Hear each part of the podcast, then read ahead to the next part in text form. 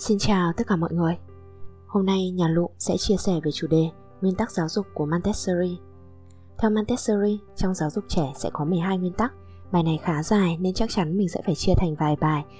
Mình sẽ đọc qua 12 nguyên tắc trước rồi sẽ đi phân tích từng nguyên tắc sau nhé. 12 nguyên tắc giáo dục của Montessori bao gồm Thứ nhất, phát hiện và tận dụng tiềm lực của trẻ. Thứ hai, cha mẹ cần trở thành nhà giáo dục thông thái. Thứ ba, tôn trọng tính cách của trẻ. Thứ tư, tạo cho trẻ một môi trường thích hợp. Thứ năm, học cách quan sát trẻ. Thứ sáu, trân trọng tính nhạy cảm của trẻ.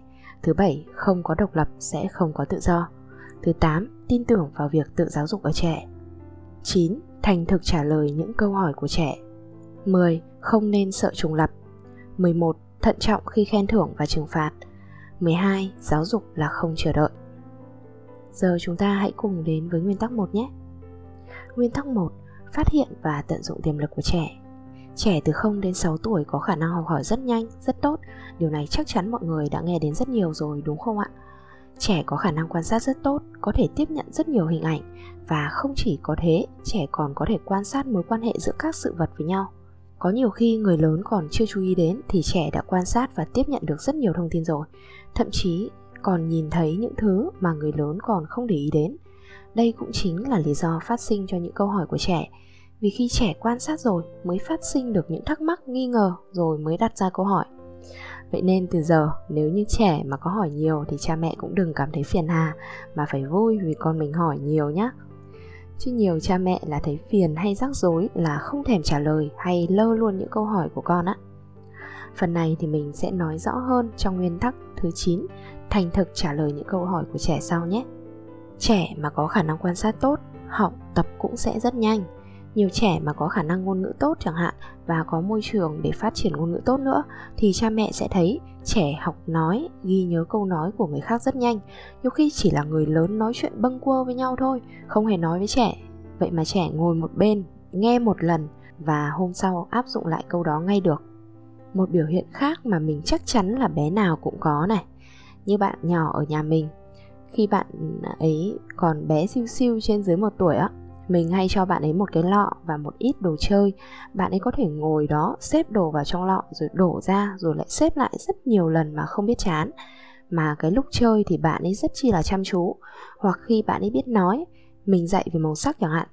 Mặc dù bạn đã biết hết rồi, nhưng vẫn cứ nài là chơi tiếp và đố bạn ấy tiếp đi để bạn còn trả lời.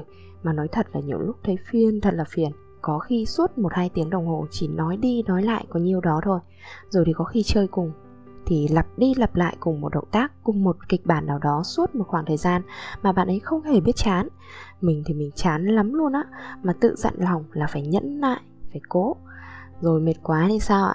Mình phải tìm cách để đánh lạc hướng bạn ấy sang chỗ khác hoặc dình thấy thành viên nào trong gia đình là phải đẩy ngay cái quả bóng trách nhiệm này qua cho những thành viên khác để mình còn làm việc của mình nữa và cũng rất may là mình ở cùng với cả bố mẹ nữa nên là có người phụ cho.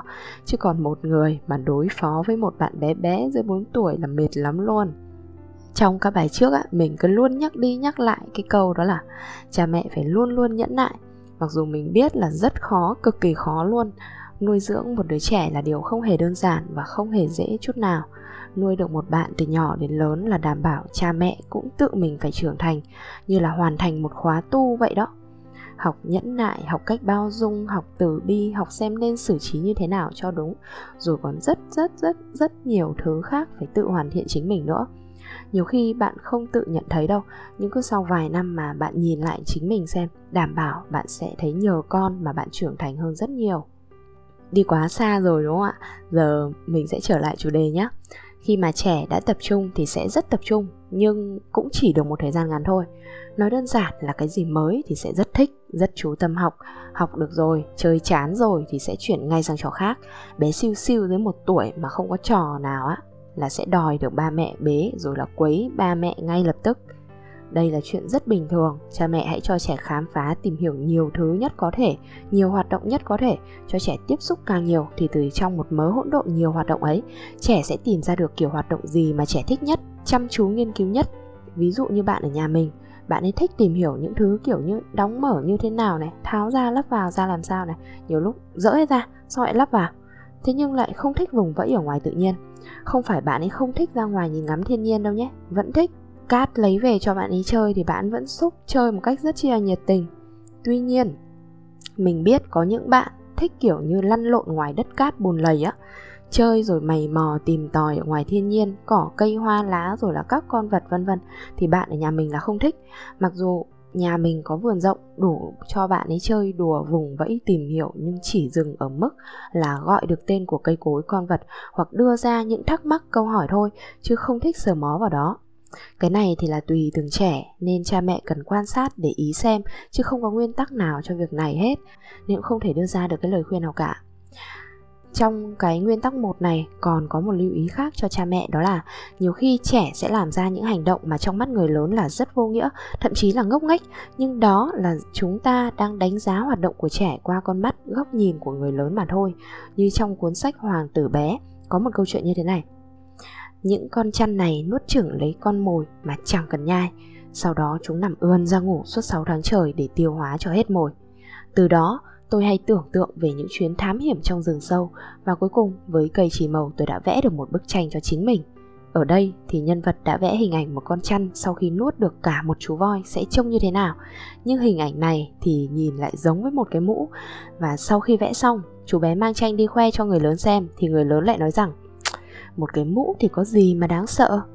Vì câu nói ấy nên cậu bé đã vẽ bức tranh số 2 bao gồm cả bên trong bụng con chăn cho người lớn hiểu. Có nghĩa ngoài vẽ con chăn, cậu bé còn vẽ cả hình con voi bên trong con chăn nữa. Nhưng mọi người có biết người lớn nói gì không ạ? Người lớn lại khuyên tôi hãy quên những con chăn bụng đóng hay bụng mở đi mà nên tập trung vào học địa lý, lịch sử, làm tính ngữ pháp. Xem như tôi từ bỏ sự nghiệp họa sĩ rực rỡ từ dạo ấy. Khi chỉ vừa 16 tuổi, bức tranh số 1 và số 2 lần lượt thất bại làm tôi nản lòng. Người lớn có bao giờ tự hiểu được chuyện gì đâu và thật là mệt cho trẻ con lúc nào cũng cứ phải giải thích cho họ.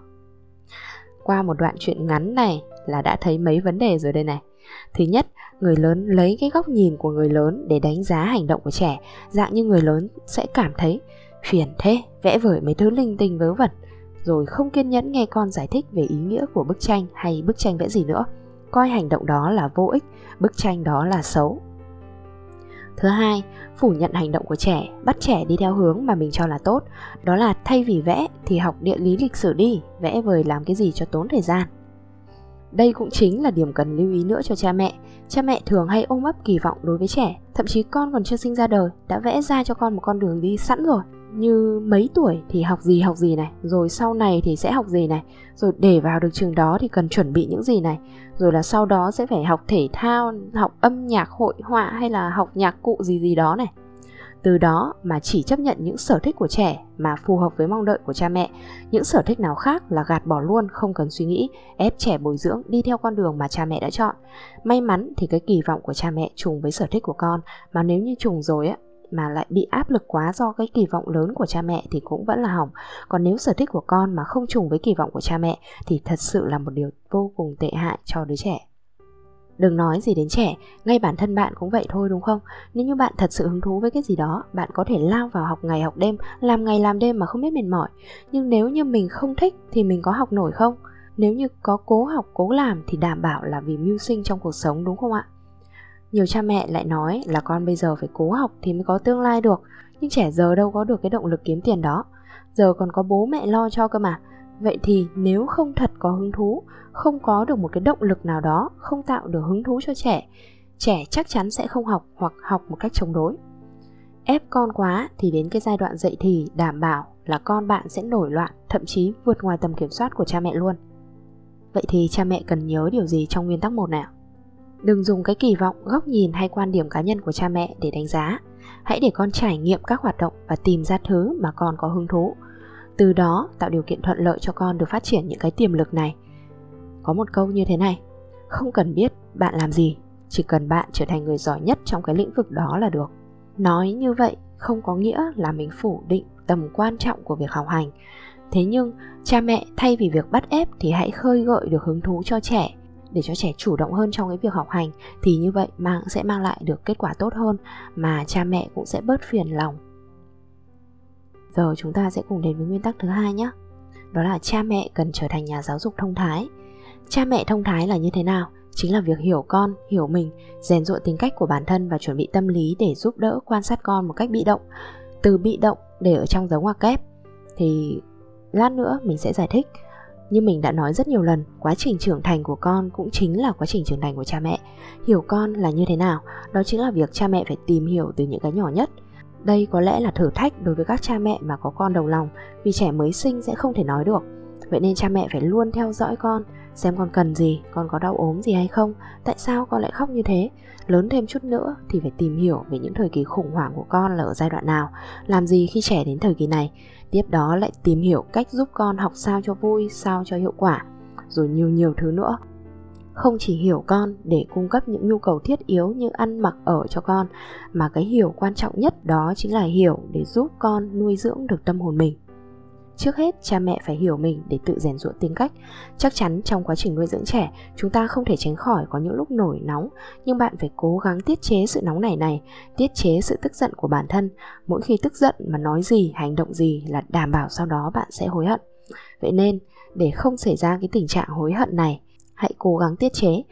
Mình biết là rất khó, nhưng phải cố. Khó không có nghĩa là không làm được. Đây cũng coi như là một cơ hội để cha mẹ có thể tu dưỡng tâm tính, tu dưỡng sự nhẫn nại của bản thân đúng không? Mà thực ra phần nhiều sự nóng nảy của cha mẹ đến từ việc con không hành động theo ý của cha mẹ. Cha mẹ bảo đừng bày ra thì lại bày ra, bảo đi đông thì lại đi tây, bảo học bài đi thì nó lại lên mạng nó chơi. Vậy thì mỗi khi bị bạn nhỏ ở nhà chọc cho tức điên lên thì trước hết bạn hãy đi ra chỗ khác. Hít thở thật sâu, tập trung vào hơi thở của mình, lấy lại bình tĩnh rồi quay lại. Quay lại rồi mà vẫn tức giận thì lại quay ra lúc nào bình tĩnh rồi thì hãy nói chuyện với con. Như anh chị mình trước đây có kể đó, bé của anh chị vào cái thời kỳ khủng hoảng bé nghịch khiến chị tức điên lên mà phải nén lại, chạy ra ngoài gọi chồng vào. Anh vào rồi anh cũng bắt đầu không giữ được bình tĩnh, lại quay ra gọi vợ vào, kiểu như thay nhau vào để đối phó với bạn ấy á. Và cái thời gian mà ra ngoài ấy chính là lúc để cha mẹ bình tĩnh lại, suy nghĩ xem nên xử trí như thế nào cho hợp lý ổn thỏa hạn chế việc quát mắng. Nhưng những bé nghịch quá, nói nhẹ không nghe thì mình cũng phải nạt con. Nhưng cha mẹ nhớ nạt có mức độ và tuyệt đối không dùng những từ mang tính công kích cá nhân như sao con rốt thế? Sao ngu đấy sao con hư đấy vân vân. Những từ hay câu này có thể khiến trẻ bị tổn thương hoặc lại tăng thêm cái sự phá phách nổi loạn của trẻ. Ngay cái phần đầu á, mình có nói một cụm từ đó là quan sát giúp đỡ con một cách bị động. Bị động ở đây được đặt trong dấu ngoặc kép cha mẹ đừng giữ suy nghĩ, con phải làm theo ý mình. Con cũng là một cá thể độc lập và có suy nghĩ cá tính riêng không thuộc quyền sở hữu của cha mẹ. Hãy coi con như một người bạn. Mà bình thường cha mẹ liệu có thể bắt ép bạn mình làm theo ý mình được không? Không đúng không? Mà nếu cứ cố thì lại tự nhiên vô dây buộc mình, khiến bản thân mình bực mình, khó chịu. Con có suy nghĩ và có cuộc sống của riêng con.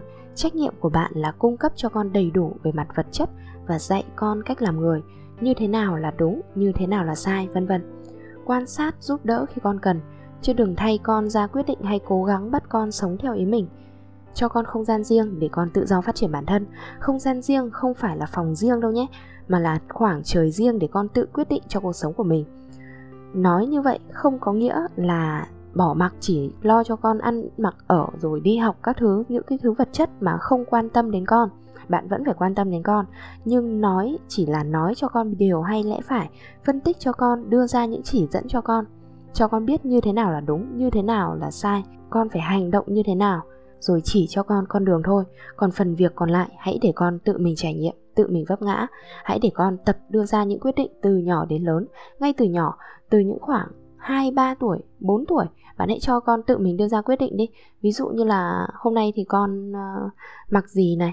Ví dụ là được đến ngày sinh nhật muốn mua cho con cái gì đó thì đưa con ra cửa hàng và cho con lựa chọn này. Đương nhiên là phải giới hạn số tiền nhé ví dụ bảo ngày hôm nay mẹ chỉ có mua cho con phần quà giá trị như thế này thôi và con sẽ chỉ được chọn phần quà của mình với mức tiền như thế này thôi hãy để con rèn luyện dần dần cái khả năng tự đưa ra quyết định, thì sau này lớn lên, con mới có thể đưa ra những quyết định đúng đắn được. Quyền uy của cha mẹ không phải dựa trên khuôn mặt nghiêm khắc, sự uy nghiêm thực sự sẽ nằm ở việc cha mẹ có thể đưa ra những sự giúp đỡ cần thiết cho trẻ hay không. Tóm lại, những điều cha mẹ cần ghi nhớ này, khống chế sự nóng nảy, tức giận của bản thân, phấn đấu cải thiện những khuyết điểm đã biết của bản thân, không ngừng hoàn thiện chính mình hãy tôn trọng những hành vi của trẻ điều này không chỉ được thể hiện ở thái độ mà quan trọng hơn là biểu hiện ở mỗi hành động mỗi sự việc trong cuộc sống Nguyên tắc thứ ba, tôn trọng trẻ. Mục này mình đã nói rất kỹ trong chủ đề như thế nào là tôn trọng trẻ, vậy nên mình sẽ chỉ nói sơ lược lại thôi nhé. Mọi người quan tâm có thể tìm lại bài nói như thế nào là tôn trọng trẻ phần 1 và phần 2 để nghe lại. Link mình sẽ để ở dưới phần mô tả cho những ai cần. Tôn trọng trẻ gộp chung lại thì nó sẽ có hai cái mục lớn. Thứ nhất là tôn trọng hành vi và thứ hai là tôn trọng tính cách của trẻ. Đối với tôn trọng hành vi, cũng như mình đã nói ở trên, nhiều cha mẹ chỉ chấp nhận và tôn trọng những hành vi, hành động mà đúng với kỳ vọng của cha mẹ. Còn nếu con cái không đúng như ý là sẵn sàng quát mắng, thậm chí giơ tay lên đánh con luôn. Còn một điểm cần lưu ý trong cái phần này nữa, đó là thay vì chỉ nhìn vào hành động, cha mẹ phải tìm hiểu nguyên nhân sâu xa cho cái hành động đó của con vì trong nhiều trường hợp, hành động là không đúng, không hợp lẽ rồi, nhưng lại có nguyên nhân nào đó khiến con hành động như vậy. Ví dụ, giả như con có ý tốt chẳng hạn, nhưng con không biết làm sao để thực hiện cái ý tốt đấy, cuối cùng cái hành vi của con lại là hành vi sai trái. Hoặc một ví dụ khác nhé bé ở nhà bạn mà làm đổ vỡ thứ gì đó, có thể là làm vỡ bình hoa chẳng hạn, sau đó bé dọn sạch sẽ chỗ đó, rồi cha mẹ về, thấy không còn cái bình đấy, biết là cái bình đấy có vấn đề gì rồi thế nhưng hỏi con thì con chối quanh, con nói con không biết gì cả và con nói dối là bình hoa không phải là do con làm vỡ. Mà trẻ nói dối thì đảm bảo là cha mẹ nhìn một cái là biết ngay. Hành động nói dối của con là sai rồi, đúng không ạ? Nhưng cha mẹ cần nhìn sâu hơn nữa, tại sao con mình lại có hành vi này? Trẻ sinh ra vốn dĩ là một tờ giấy trắng, không phải tự nhiên mà con bạn biết nói dối đâu ạ liệu có khi nào vì để trốn tránh điều gì đó mà cha mẹ đã nói dối trước mặt con hay không? Không cần là nói dối con đâu nhé, mà là thực hiện hành vi nói dối người khác trước mặt con. Hoặc bạn thường xuyên quát mắng, thậm chí đánh con mỗi khi con phạm lỗi, dù cho cái lỗi nhỏ, rất nhỏ đi chăng nữa. Nhiều khi là còn không cần biết, không cần hỏi con cái gì cả. Nhìn thấy phạm lỗi cái là quay ra quát mắng luôn. Vậy thì những lần sau đó, cho dù lỗi bé hay lỗi lớn, con cũng sẽ cố gắng che giấu và nói dối để tránh bị cha mẹ mắng vậy thì sẽ phải làm thế nào đây? Trước tiên, cha mẹ sẽ phải thay đổi mình trước, rồi sau đó mới có thể thay đổi được hành vi của con. Trong trường hợp này, thứ nhất, cha mẹ phải thành thật, không được nói dối và phải dạy con rằng nói dối là không được và đó là một điều sai trái. Cha mẹ có thể tìm đọc cho con những câu chuyện ngụ ngôn như chuyện chú bé chăn cừu chẳng hạn, kể cho con nghe, để cho con thấy hậu quả của việc nói dối là như thế nào. Thứ hai, nếu con làm sai thì không nên quát hay đánh, mà trước tiên hãy để con giải trình trước đã rồi sau đó giải thích cho con xem, con sai ở đâu, tại sao không nên làm, không được làm như vậy. Đồ vật rơi vỡ rồi, bạn có đánh mắng thì cũng không lành lại được, trong khi xử lý không khéo, thứ vỡ tiếp theo lại chính là tâm hồn của con và mối liên kết giữa bạn và con. Tiếp theo, đó là tôn trọng tính cách của trẻ. Cha mẹ nên đối xử với trẻ giống như đối xử với bất kỳ người nào khác. Đừng giữ suy nghĩ vì mình sinh nó ra mà bây giờ mình nói gì nó phải nghe đó. Cha mẹ nhớ nhé con cái không phải đồ vật sở hữu, cũng không phải tài sản của cha mẹ. Vậy thì làm cách nào để cha mẹ học được cách tôn trọng trẻ? Có một cách rất hiệu quả, đó là trò chơi đổi chỗ. Đổi chỗ tức là hoán đổi vị trí thân phận với trẻ. Bước đầu tiên cần làm là dùng trí tưởng tượng, nhìn nhận lại vấn đề vừa xảy ra nhưng bằng góc nhìn của một đứa trẻ, đồng thời đánh giá xem cách làm của mình với trẻ vừa nãy có được chấp nhận không, có hiệu quả không. Bước thứ hai, thăm dò suy nghĩ thực của trẻ. Có thể bắt đầu thế này mẹ đoán là vừa nãy con nhất định suy nghĩ như thế này đúng không? Lý tưởng nhất trong trường hợp này khi mà bạn nói câu này ra thì chính là trẻ sẽ biểu đạt suy nghĩ của mình và cho bố mẹ biết. Sự sai khác giữa mức độ tưởng tượng của bạn và cách nghĩ thực sự của trẻ chính là thước đo mức độ thấu hiểu của bạn đối với trẻ. Bước thứ ba, khi thay đổi thân phận với trẻ, bạn có thể giải quyết lại vấn đề một lần nữa, có thể bắt đầu như sau. Sau này khi con làm cha, làm mẹ hoặc khi con làm anh chị gặp phải đứa trẻ như thế này hay trong tình huống như thế này thì con sẽ làm như thế nào? và qua sự miêu tả, câu trả lời của trẻ, cha mẹ có thể biết được quan điểm của con con cái đang cần gì, kỳ vọng gì vào cha mẹ. Thậm chí, bạn cũng có thể trao đổi, thảo luận điều đúng sai với trẻ. Và tuyệt đối tuyệt đối đừng giữ suy nghĩ trẻ nhỏ thì chưa biết gì, chưa có chính kiến hay chưa nói được điều gì đúng đắn không biết mọi người như thế nào chứ mình gặp rất nhiều trường hợp mà cái câu nói của trẻ khiến người lớn phải giật mình thậm chí phải nhìn nhận lại chính mình Vậy nên hãy nói chuyện với con một cách cởi mở, gạt bỏ định kiến, hãy lắng nghe và coi như đang nói chuyện với bạn của mình vậy. Đây chính là cách để tạo mối liên kết với con và thấu hiểu con. Trong thời đại ngày nay thì thời gian dành cho con cái chắc chắn là sẽ rất ít vì bận rộn công việc rồi các bạn lại phải đối nội đối ngoại này vân vân. Nhưng hy vọng hy vọng rằng các bậc phụ huynh có thể cố gắng dành ra chút thời gian cho con cái của mình. Có một câu nói mà đã dẫn dắt mình, khiến mình quyết định và mong muốn tìm hiểu thế giới của bọn trẻ, đó là tất cả những đứa trẻ hư, những đứa trẻ phá phách, nổi loạn lại là những đứa trẻ chịu nhiều tổn thương nhất. Và mục đích cho sự phá phách chống đối của chúng cũng chỉ vì mong muốn thu hút được ánh nhìn, sự quan tâm từ bố mẹ mà thôi nghe là đã thấy đau lòng và thấy thương cho các con rồi đúng không ạ? Bài hôm nay cũng khá dài rồi, hy vọng mang đến chút thông tin hữu ích nào đó cho các bậc cha mẹ. Hẹn gặp mọi người trong phần tiếp theo của chủ đề nguyên tắc giáo dục của montessori. Cảm ơn mọi người đã chú ý lắng nghe. Xin chào và hẹn gặp lại. Bye!